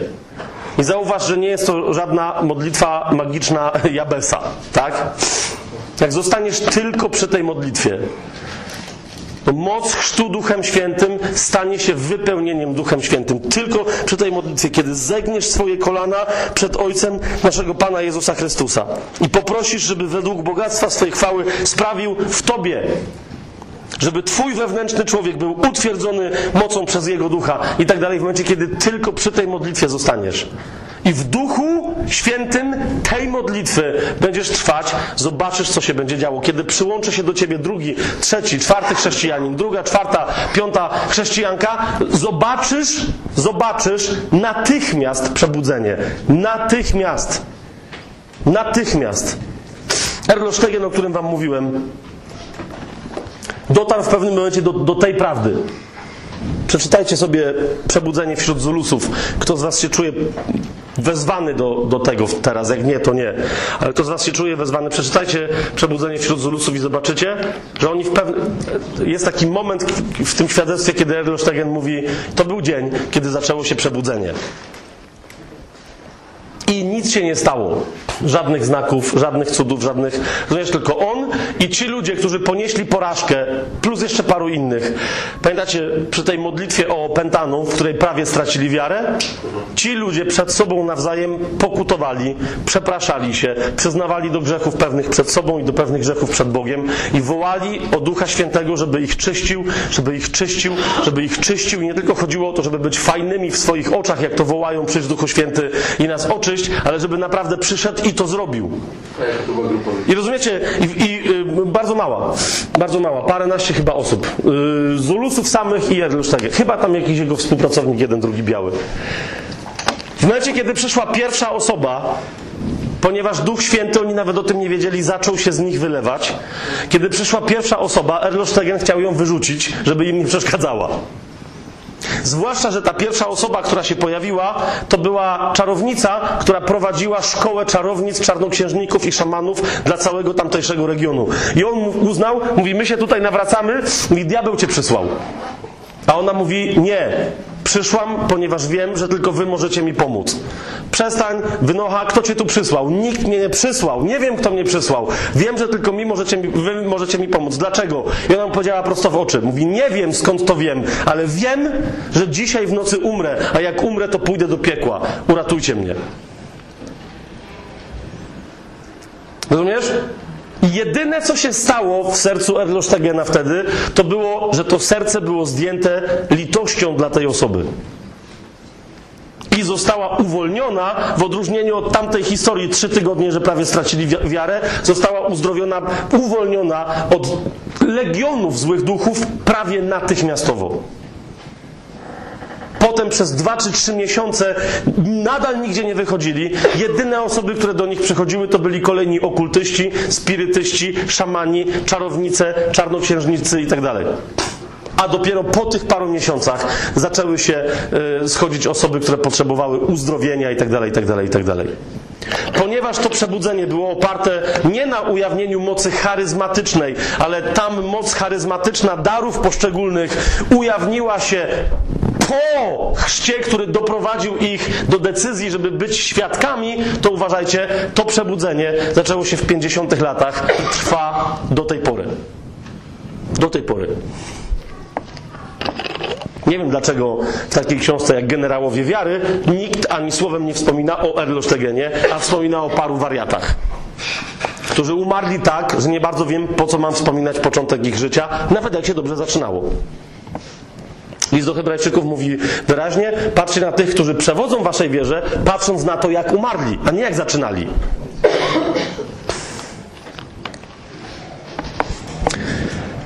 I teraz czuję, jakbym dopiero w zasadzie mógł zacząć. A, wi- a widzę, że już grubo przedłużyliśmy. W pół do czwartej mieliśmy skończyć, więc wybaczcie mi to przedłużenie. Chciałem tylko, żeby, żeby tu ewidentnie do tego momentu dojechać. Jutro mm, o godzinie 6 rano zaczynamy modlitwę i nie wiem, co się będzie działo, ale chciałbym, żeby, rozumiecie, oprócz uwielbienia, żeby, żebyśmy w, w, tak szybko, jak to jest możliwe, doszli w czasie tej modlitwy, nawet jeżeli nie do wołania, żeby Duch Święty w nas zrobił to, żeby przyszedł z mocą i uczynił z nas świadków, to przynajmniej, żeby przyszedł i obudził w nas głód, żeby wołać o to, żeby On przyszedł i zrobił to, co Pan Jezus powiedział, że On ma zrobić. Jasne? Jak ktoś się boi, to nie musi się przyznawać. Po prostu niech nie przychodzi jutro. Bo nie ma nic gorszego, oprócz tego, że nic wspanialszego, jak wpaść w ręce żyjącego Boga. Jak, jeżeli obok ciebie 10 osób będzie wołać o to, że, żeby się stało to, o czym mówi pismo, że sąd musi się zacząć od domu Bożego, rozumiesz? To ty, ponieważ należysz do domu Bożego, rozumiesz? Nic ci nie pomoże, że ty nie będziesz, że ty tylko przyjdziesz sobie popatrzeć.